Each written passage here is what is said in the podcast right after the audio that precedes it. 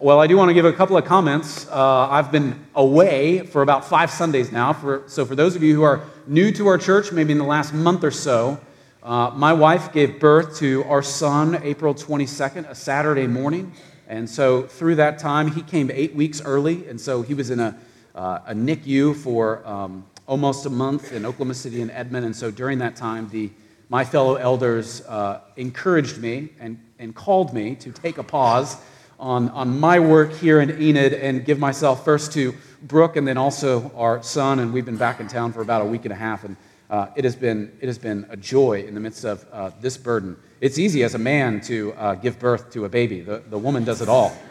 And uh, so I'm very thankful. Brooke continually shows us uh, her strength. And I, I recognize, so, so for those of you who are maybe new to our church in the last couple of years, even when I was on the radar coming here as, as the lead pastor, it was very well known that Brooke and I Uh, wanted to have kids, and we're trying to have kids, and have suffered. She has suffered greatly in the last couple of years of losing children, to where we are in great thanks for uh, little Bradley to be delivered. But I also recognize that that your prayers have been answered, and I recognize that you are intertwined in this. Um, and so I am thankful that as you see photos or hear about how big he is, I don't know how big he is. He's almost six pounds, but who really knows? He's tiny. As you as you hear about all stuff. All that stuff, I pray that you will um, you will cherish the joy that we have in God um, giving to those who did not deserve anything. Uh, a couple of things I just want to say on, on that note. Um, we Bradley came eight weeks early, and it got incredibly serious uh, and severe right before the birth. Uh, we went in for Brooke went in for a checkup on a Wednesday. Um, one of her friends, a member of this church, Uh, strongly encouraged her to drive down to Oklahoma City to check herself into the hospital because her blood pressure had spiked. Um, Brooke was very chill, which means I didn't know how non-chill it was. This person, thankfully, was not chill and escorted Brooke in a car all the way to the hospital. Uh, and then I was finally called and said, "Where are you?" And I'm like, "I'm hanging out."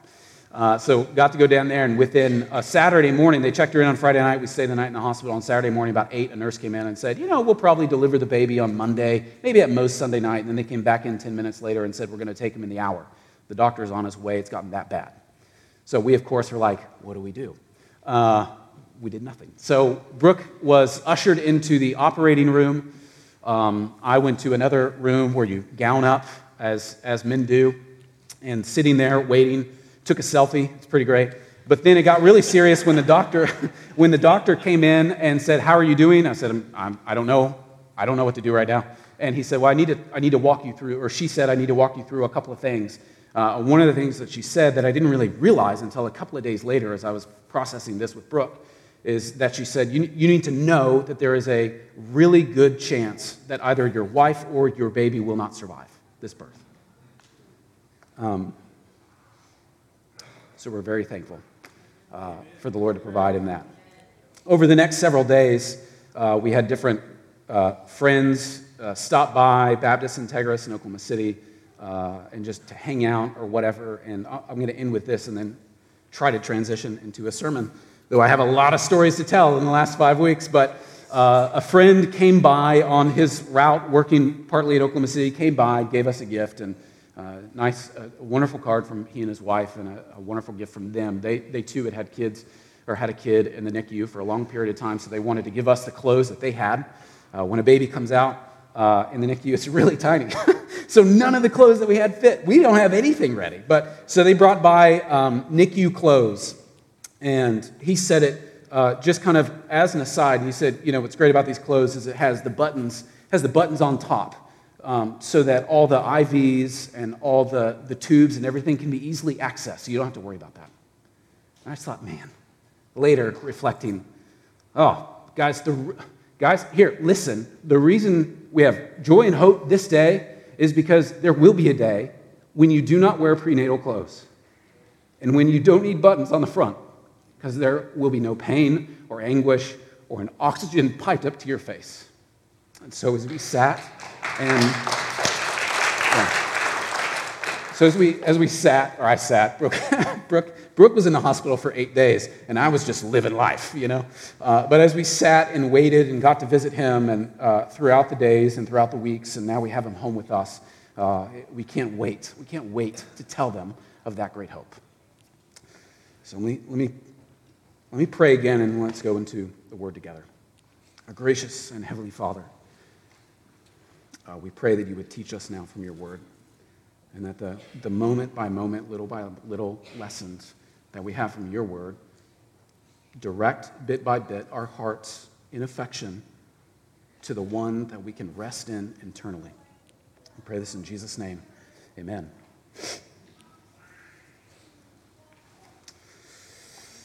Can men, can men ruin the reputation of Christ toward the world by not acting like men? Can men ruin the reputation of Christ to the world by not acting like men? Maybe another question. Men, can you imagine acting in a certain way this morning in this hall? Can you imagine acting in a certain way to such a degree that it actually hurts the witness of the gospel going out to the world? Maybe another question, and take a step back, take a big step back. Are there differences between men and women? Are those differences facts? Are those differences fictions that have been built up over time? Are, are men different than women? So many today believe that gender is imaginary or even assigned by people or culture. They think that gender is a label. And by doing so, they, they take the line, think of a line between masculinity and femininity, they take the line and they actually erase it because they believe there's no inherent reason why women should act like men, and there's no inherent reason why men should or shouldn't act like women. The, the labels are just interchangeable. They're characteristics. I might be one way, but I can act another. All of us know this is a growing view in our culture in the last really five years, with the result that some women no longer act like or want to be like women, and so many men no longer want to act like or be like men, to the point where men oftentimes don't even know what it means to be a man.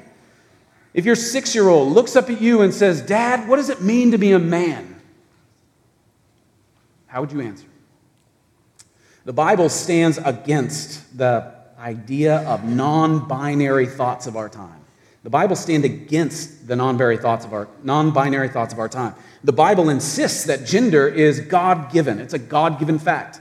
God created male and he created female. It recognizes that the identity of every human being is gender-specific. The Bible announces essential differences between men and women. Culture doesn't. The Bible announces differences between men and women. The differences between the masculine and the feminine go back all the way to the sixth day of creation, when it says, when God created man in his own image, in the image of God he created him, male and female he created them. Creation established the true equality of men and women. We often think of men and women actually not being equal because he might have created women and look at their superpowers, or might have created men and look at their superpowers, at the actual leveling off or the detraction of the women's superpowers or the men's superpowers. So we elevate this above one another in their equality. Now what we gotta we gotta grasp onto is that God made men and women equal in how he views them as image bearers. They're equal in value. They're equal in stature as image bearers. Yet, think of it, these are two different hands. They are given two different roles in life. They're given distinct ways in which they can live. Creation established the true equality of men and women. Both male and female are created in the image of God, and at the same time, the distinction or the differences between man and woman is divinely ordained. What makes a man man? God has ordained it. What makes a woman woman? God has ordained it to the, to the nth degree, to where you can actually look at someone and say, men are better than women at being men, and women are better than men at being woman. They just are. So it comes as no surprise that God sometimes has special instructions for men and then special instructions for women, especially within the family life and especially within the church. The church is God's household. You think about it that way, as the apostle will emphasize in his purpose statement in First Timothy chapter three, verse fifteen, and every household has its rules. You know, we might say griffins act a certain way. within our community, or you might act a certain way within your household. The Bible actually addresses men and women separately from time to time, and also addresses them jointly from time to time for such a degree or for such a purpose of having order within the house. You can imagine talking to your nine-year-old distinctly from talking to your thirteen-year-old so that the nine-year-old and the thirteen-year-old can understand what you're saying and actually have or living within an ordered world within that house. So when it comes to God's house, or in our passage's particular point, when it comes to public worship, that's what he's talking about here, when it comes to public worship, the Holy Spirit doesn't hesitate to say that there are differences between men and women, and men and women should act differently within the household of God. Now, this passage is in the midst of a longer section where Paul instructs Timothy on how the church in Ephesus, the audience is Ephesus, how the church in Ephesus should pray.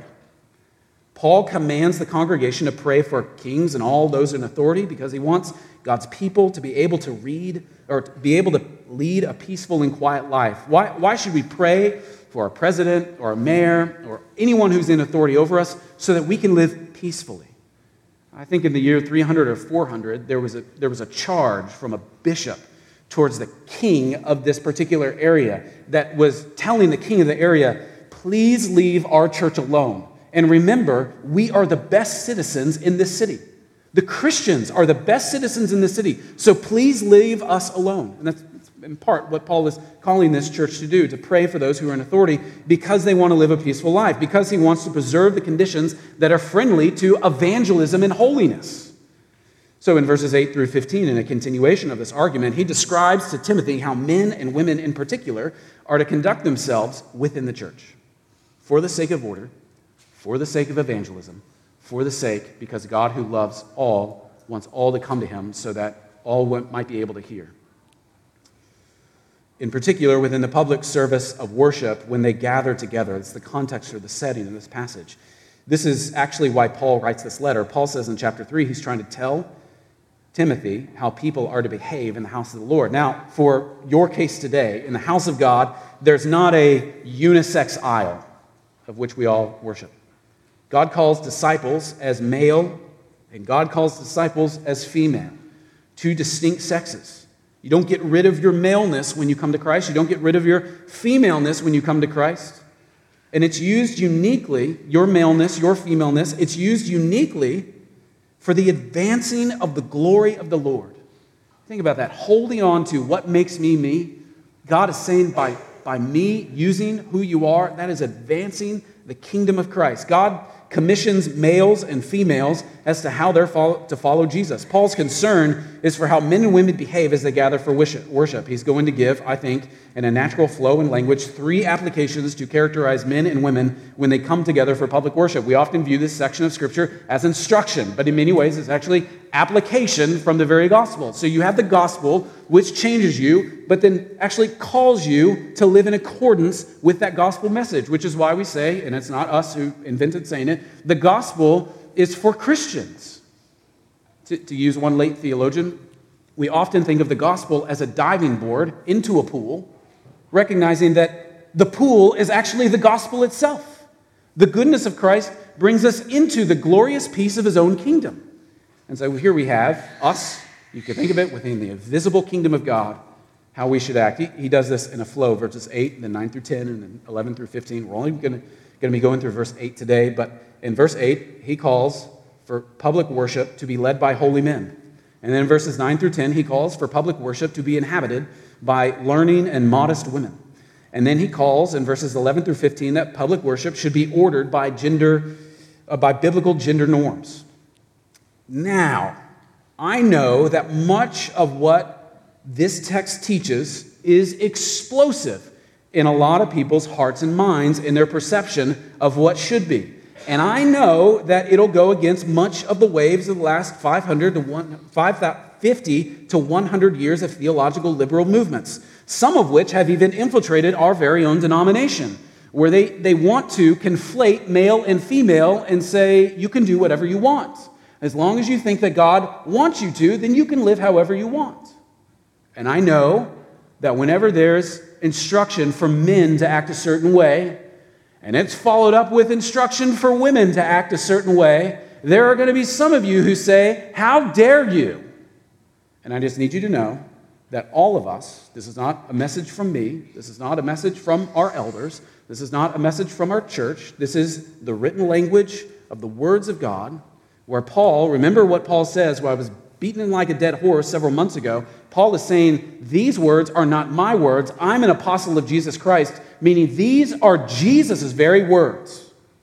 And so what I want you to hold on to is this, is this tension. If you feel like this is an affront of you, or if you think this teaching is anti-you, or anti-your calling, or anti-what you want, I just want you to ask yourself, if what the Bible says is true, do I trust God that I can submit to it?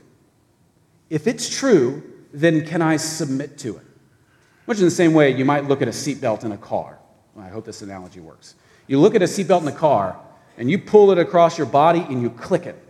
You are basically trusting that seatbelt to do what that seatbelt is designed to do. So when you come to God's Word, and sometimes it looks at you and says, you are not who you ought to be.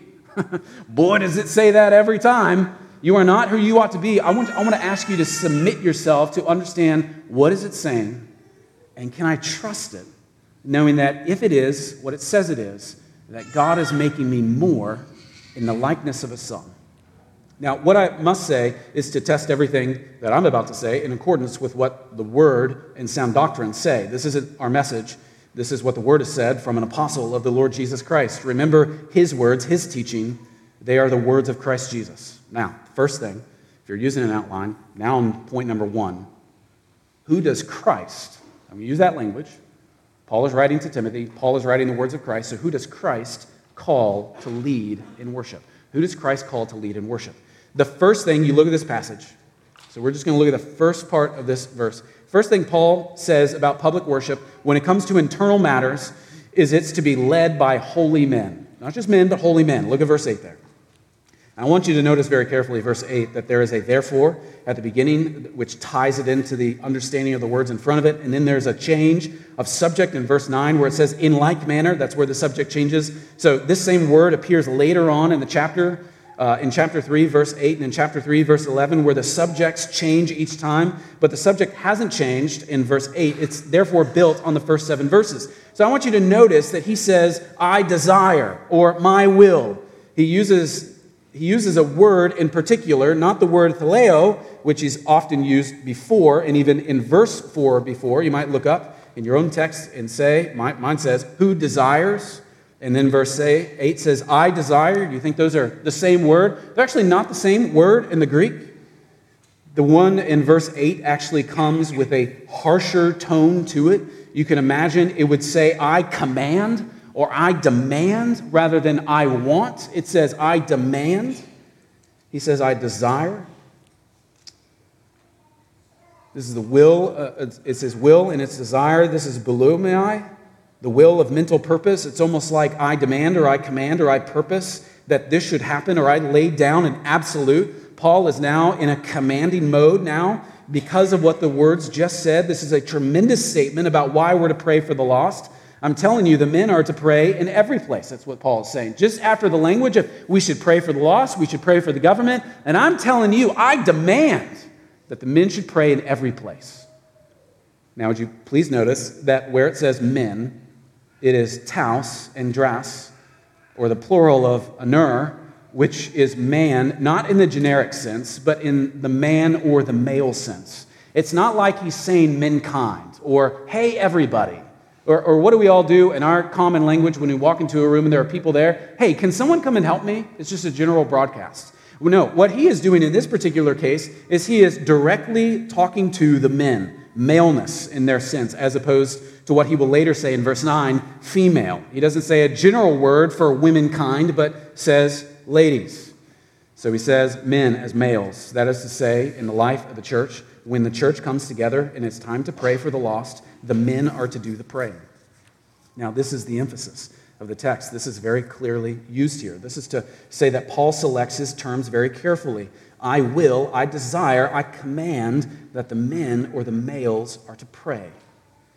Now, earlier before this, in the Jewish synagogue, in the Old Testament, the only men were permitted to pray. And the stress here leads to us to believe that this was carried into the church in terms of leadership within the church, being, as we know in Scripture, belonging to the men in public worship. And apparently in Ephesus, this was being tested by some women who were usurping the male's role within the church as it would gather. We'll find that, by the way, next week when we go through verses nine through fifteen with the instruction of how women are to not only act like men are supposed to act, but women are supposed to act in public worship, and how they're also to submit to the teaching of the elders. But nonetheless, it is God's pattern for the life of the church that men are called as those who are to lead in public worship. And in this situation, the apostle, writing the words of Christ, affirms that.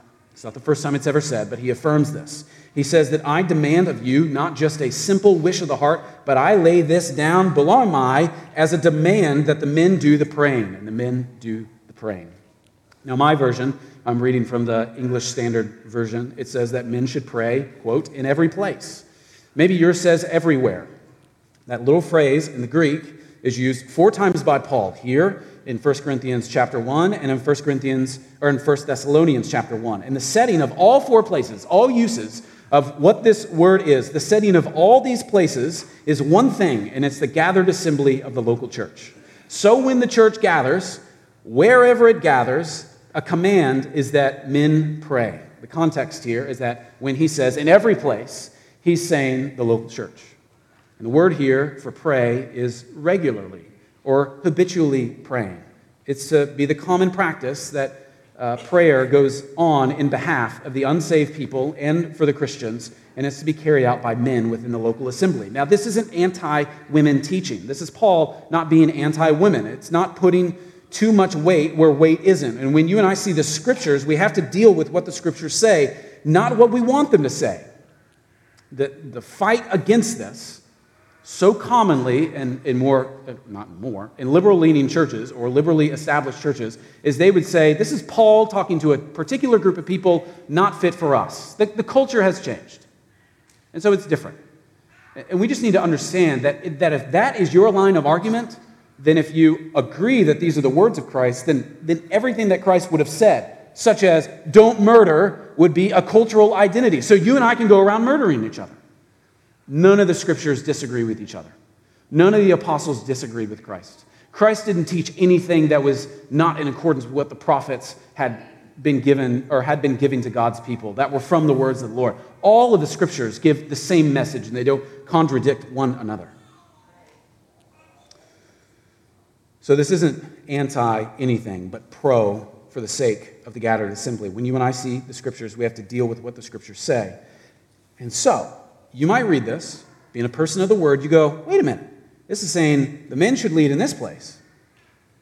And if men are doing the leading within the worship service, what about First Corinthians chapter eleven, verse five, where it says that if women pray and prophesy, they should do so with their head covered as a proof of modesty and humility and submission. So does First Corinthians chapter eleven, verse five indicate that women can preach or proclaim, and can they pray? Or is there a contradiction? The answer is no, there's no contradiction. And yes, women can prophesy and preach and pray. First Corinthians chapter eleven says that a woman should, if she does prophesy or proclaim God's truth, if she does pray, she should do so with the role of submission being made noticeable. And when a woman prays or prophesies in the Corinthian culture with her head covered, sort of showing off her freedom, she violates the standard of God. And what we have to We have to agree with that. You and I have to agree with First Corinthians eleven. If I'm going to tell you, please agree with First Timothy chapter two. But how could you not agree with it? It's the Scriptures. But the thing is, the point is, is that First Corinthians eleven, if you go on a few chapters, you come to First Corinthians chapter fourteen. And in First Corinthians fourteen, about verse thirty-five, it says, it is shameful for a woman to speak in church. And so you should compare the two. Looks like he's saying one thing and then saying another, and so how do we line these up? I think it's easy to understand and obvious of what Paul is saying, and it's been obvious for two thousand years, up until the last fifty or one hundred years. Women can pray, and women can proclaim the word, but not in the duly constituted assembly of the church when it's gathered for worship. That's obvious, and it's confirmed right there in First Timothy chapter two, verse eleven. Let the women learn quietly with all submissiveness. I do not permit a woman to teach or to exercise authority over a man. Rather, she is to remain quiet. Remember the context here of every place, the gathered assembly. She's to remain quiet, not exercising authority over a man all the time, twenty-four hours a day, lifelong. Of course not. Of course not. That's not what he's saying here. What he's saying here is when the church comes together in its duly constituted worship, and the little key phrase here is that little phrase in every place or everywhere. The point is when the church comes together under the leadership of men, which is obvious when Paul would later describe the qualifications of elders and pastors and overseers in chapter three, they can't be anything other than men. And when he says, when they come together for assembly, these are the men who are to rise and to pray in the normal fashion of the church. And so you say, well, where can women proclaim? A woman can proclaim the word of God with her friends. She can proclaim, as Psalm sixty-eight says, the woman who announces the good news are a great host. She can teach in many, many environments, but the word is clear, not in the official assembly of the church, when it comes together in every place for the purpose of worship and leadership and training and teaching. That is for the men to do the leading. And that's why the scripture outlines this very clearly. That's why First Corinthians fourteen says that women are to be silent in the churches. And so you can imagine the, the underpinning, the undercurrent of this teaching here is that it's clear, as Paul writes to Timothy and says, I need you to stay in Ephesus. I need you to help instruct this church. I need you to, to write this. We would have to conclude that the opposite of this is happening. And we would have to conclude from that that when the opposite of this is happening, that when men and women are not acting like constituted men and women, that that is a disaster for the church's witness to the ends of the earth. Now, you may say, that's different than what I would think would cause harm as we witness to the church. And to that, we can just take the word for what it is and trust it for the building up of our own case, while also at the same time, we can look at history and just say, where has every church that has disobeyed God's word when it comes to sexuality found itself twenty to forty years later? It is no longer a gospel-preaching church. They do not affirm the gospel of Jesus Christ. And why would they if they look at a woman and say, that must be a man? Or if they look at someone who's called to something and say, you're not called to that? Or they look at someone who's not called to something and say, we're actually going to put you in a position to fail. So we have to take the word of the Lord for what it is. It is for our good.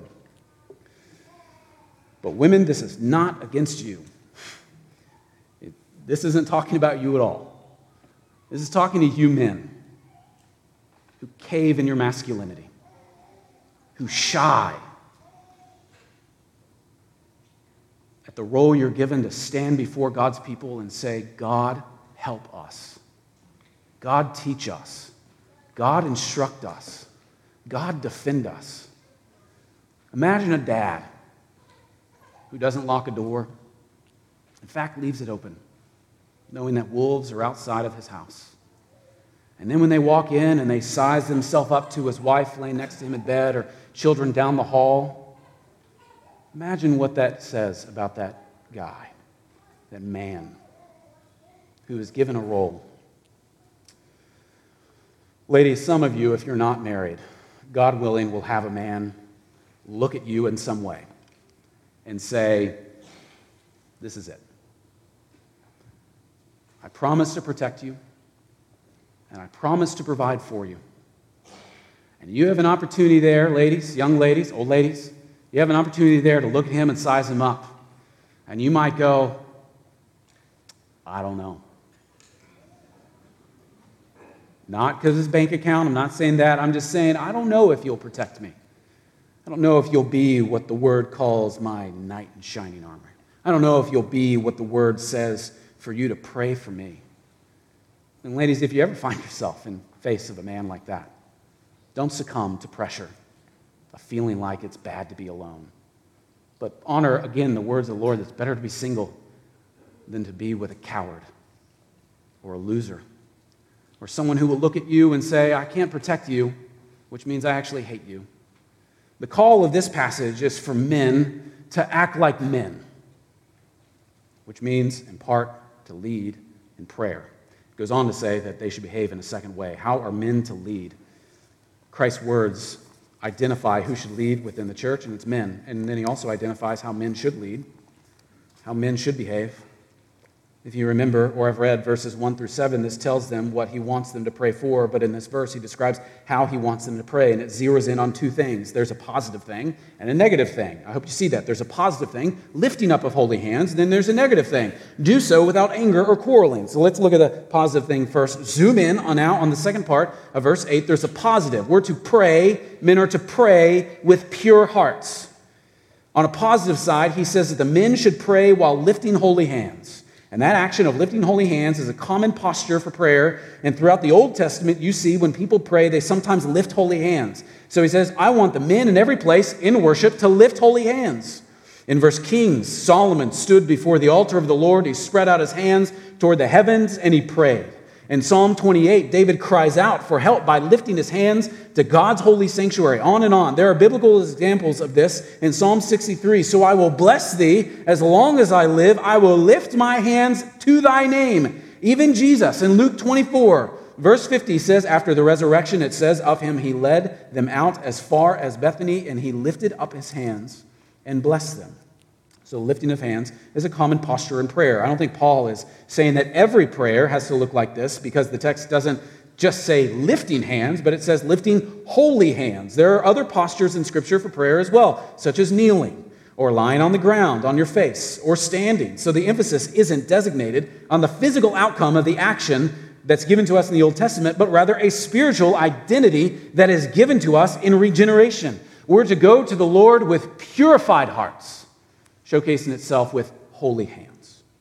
The word holy here is not the word heios, which is the normal word that you and I would use for holy. It's hosios, which means the opposite of polluted, unpolluted, unstained by evil. How are we to pray? With unpolluted hands, unstained by evil hands. So when those men stand before us to pray, they're to be men whose lives are holy and men whose hearts are pure.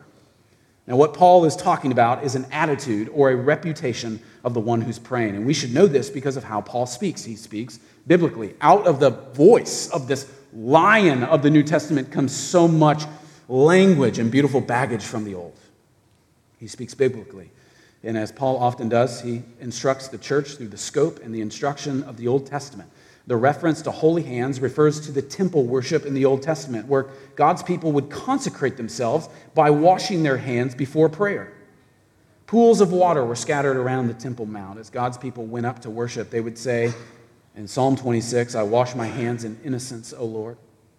But there's an extreme reference in the Old Testament to the lifting of hands. You just, you just got to see it to appreciate it. Turn in your Bibles to the book of Isaiah, a lot of way to the left, maybe kind of towards the middle of your Bible, but Isaiah chapter one, the very, very beginning. If you've gone to Song of Solomon too much, if you're all the way to Jeremiah, keep going left.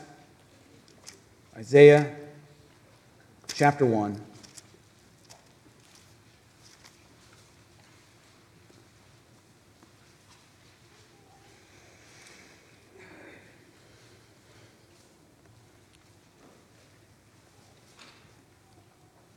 Isaiah chapter one, verse fifteen, it says, when you spread out your hands, I will hide my face from you. Even though you make many prayers, I will not listen to them. Your hands are full of blood. Wash yourselves. Make yourselves clean. Remove the evil of your deeds from before my eyes. Cease to do evil.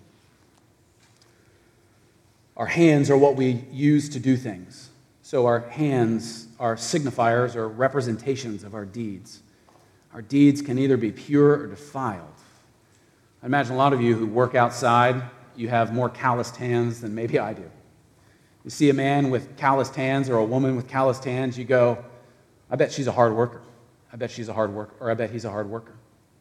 And in this case, what do the hands of these people have on them? Blood, and not the good kind. In the Isaiah text, their hands are covered with blood, so God rejects them. Yet in First Timothy chapter two, God calls on the men. He tells them to pray by lifting holy hands. He's saying their public displays of worship must flow from a life marked by holiness. That's what it means. It, it means that you should pray out of a life dedicated to holiness. This is what Jesus said, that God is looking for worshipers who will worship him in spirit and in truth, not those, it says, who worship him with their hypocrisy. So that we come here every week and we can't see what's on one another's hands, God says very clearly in his word that he knows what's on his people's hands. God knows your deeds. And he says, if there's blood on your hands, then you should repent of your sin by the blood that was slain for you and call out to the one who brings you purification of your heart by granting you what seemed to be defiled, or what was defiled now is new. So if you find yourself here every Sunday, Sunday after Sunday, with defiled hands, the message of the gospel is the same. Turn to the one in confession, to the one who can purify you. Now, for the last several weeks, this is an aside, here we go. The last several weeks, we've, we've kind of changed a little bit of our flow of worship. Uh, one theological way that you could view this flow of worship that we had, we didn't invent it. Um, it's called a covenant renewal style of worship, where you and I, on a weekly basis, come in here as what? Sinners in need of God's grace. What do we do from the very beginning? Allow the Lord to announce himself from his word, and then sing in adoration of his glory and his goodness. I'm not going to come in here if God is not worthy to be adored, but I will come in here and praise him if everything that we sing or hear is true. And what does that cause us to do when we pray in adoration? Oh, it brings us to our knees, doesn't it? If he's God, and that's him, and he sees me as I am, then Lord, hear my confession. Assure me of what has been done for me on the cross of Christ. Lift me up to an understanding of the gospel once again. Remind myself of this covenant that you have made with my heart, and make me pure. And then we respond in various ways. It's not by accident. The Lord sees our hands as they are and calls us to come to him with our impurity, just like we sang. Jesus said that when I'm lost, he will come to me. And he showed us on that cross that he will come to me. For the Lord is good and faithful. Friend, to you with defiled hands, he will make you right as you place it in his. So as we come here every week, we see what's on, we don't see what's on his, one another's hands, but God knows. And men, especially those of you who are in the sphere of leadership, God cares very little about your work or your deeds if you're lifting hands to him which aren't holy but defiled. One preacher of mine, one preacher friend of mine said, God doesn't care about your solo in church if you live satanically at home. God is interested in the purity of prayer. So that's the positive. Men, lift up holy hands in prayer. That's the positive charge to men. Worship the Lord with a pure heart. Can you imagine a church that is dead set on doing that, where the hundreds of men who come together and gather around each other are dead set not on buffeting their own bodies, not on being more important or proud than everyone else, not just being the smartest ones in the town, but aiming just to lift our hands in holiness. The negative here is that he says that they should live pure lives. When Paul mentions here, so this is number two, point B, when Paul mentions the outward sign of holy hands, he is talking about the inward reality of a holy life. One kind of unholiness, especially, was the causing, was the causing problem in the church of Ephesus. The, the sin of rebellion to God's will and to God's way. That, that's really what's going on here on a regular basis. The sin of rebellion to God's will and God's way. Keep this in the context of men acting like men and women acting like women. When we go outside of those bounds, we're rebelling against what God has said for us to do and to be. God warned the church as men to pray without anger or quarreling. Quarreling, bickering, was exactly the problem at Ephesus. Angry words were being exchanged. This subject keeps coming up. The false teachers were creating controversies rather than doing God's work. We see that in chapter one, verse four. The result was constant friction among the people who are depraved in mind. Chapter six, verse five. The sins of anger and argument have relevance for men, don't they? It is true on occasion that women can disturb the peace in the church. But as a general rule, men are more likely to agitate the church, especially when it comes to doctrine. Men are typically like that. They are critical and competitive. They tend to argue first and listen later. They would rather be right in their own minds than resign themselves to truth. And then they get angry. And when they don't get their way, the Bible reminds the Christian men to not be angry but holy. Now, the Bible's clear that when we find ourselves angry, we shouldn't strike one another. So if you and I disagree on doctrine, ethics, or life, I shouldn't go up to you and punch you in the face. We all know that. We're all restrained by that in a little bit of way. We should live at peace. We should have a sense of passiveness when it comes to aggression towards other people. But how do fallen people act when they even show restraint towards physical anger towards someone else? Uh, they become passive-aggressive, don't they? Maybe I'll say something that'll cut you. Maybe I'll spread something that will destroy you. Maybe I'll just suggest something because I'm not going to tell you what to do because I'm not in authority over you and you're not in authority over me, but I'm just going to throw out this grenade and say, someone ought to do something about that if they love people. Great mark of a church, isn't it? It'd be one thing if our church was known for punching one another. But friends, here, it would be a bad thing, I want to clarify, if our church was known for punching one another. But the call here is for, for for men to act in a certain way so that peace and love is their reputation. Not quarreling, not bickering, not passive aggressiveness, which is a sin, by the way. Arguments are harmful to the body of Christ in many ways, but especially when they hinder the church's prayers. Bitterness and resentment make for bitter, unheard prayers.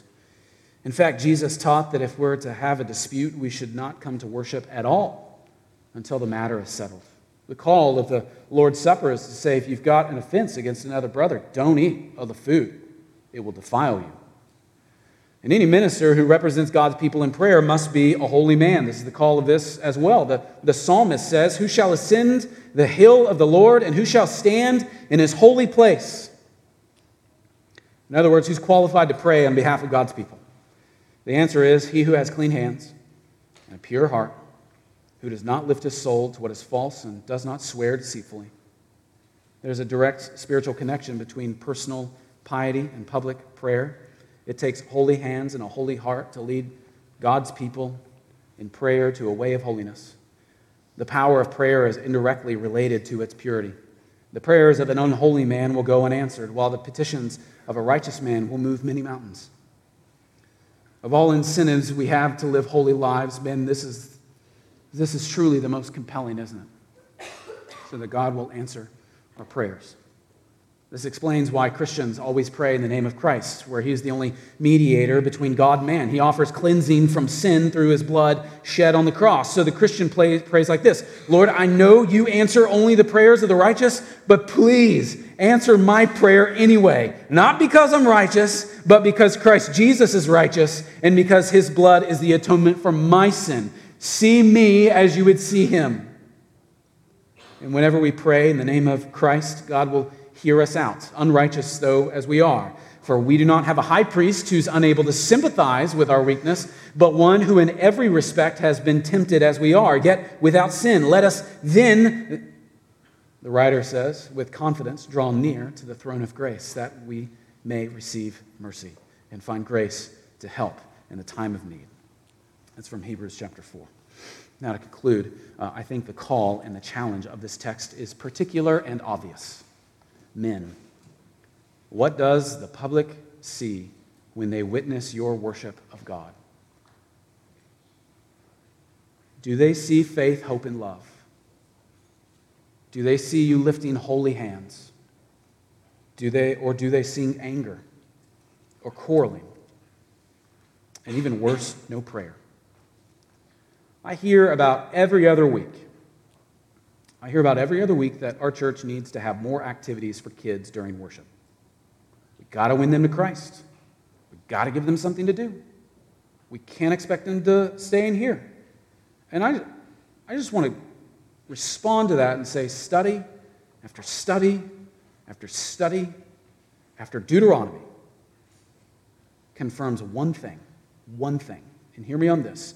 Children will learn the faith of their parents one way or the other. They'll see us either as hypocrites, and they'll learn, and they'll fall in line, or they'll see us as faithful. Monkey see, monkey do. See a hypocrite, become one. See a dad in prayer, become a man of prayer. And my son is like five weeks old, and I'm scheming of how I can help and honor my wife while still finding ways to play golf. And I think I've found a way. Time will tell. Soon enough, I'll push that chair down the fairway, holding on to my clubs behind me. But over time, I'll be dragging that kid out there, leaving mom to do what she wants at home, and I'll spend time in the course, and over time, he won't want to come. He'll say the cor- he'll say he's bored. He'll say he doesn't care, or he'll say it's hot. And I'll turn to him and say, I don't care how you feel. I'm not on this golf course for you. I'm on this golf course in spite of you, yet who you are. Very often, we succumb to what others around us care about rather than what God calls us to care about. We're to lift holy hands, even if it feels like a long time. Pretend it's a Disney movie, and it's not that long at all. Men, how you worship God says everything about you. God doesn't need your worship. It doesn't say anything about him. He is who he is, eternal, glorious, holy. He doesn't need you to make himself more holy. How you worship him says everything about you. Others don't need it as well. But God sees it, and he promises to honor it, and others see it, and they'll learn from it. But how you worship God says everything about you, and you either have an enemy's heart with blood stained hands, or a saint soul with holy hands. And when you gather for worship, do you have holy hands to lift to the Lord? Now, women and wives, do you hope for this? Do you hope for a church full of men with holy hands? Do you pray for that? Do you expect this? Do you ask for this? Do you encourage and aim to strengthen this? If your husband comes home today and wants to apply this, and says something like, well, I don't know how to do this, but I'd like to pray. Or, hey, let me read a psalm. Apparently people do that. Let me read a psalm to the kids before we go to bed. Will you build him up, or will you make fun of his shoddy prayer? Or will you go, oh, look who wants to apply the sermon?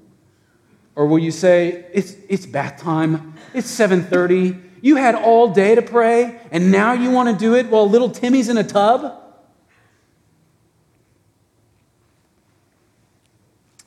There's an older woman who, uh, here, there's an older woman here whose late husband I barely know anything about.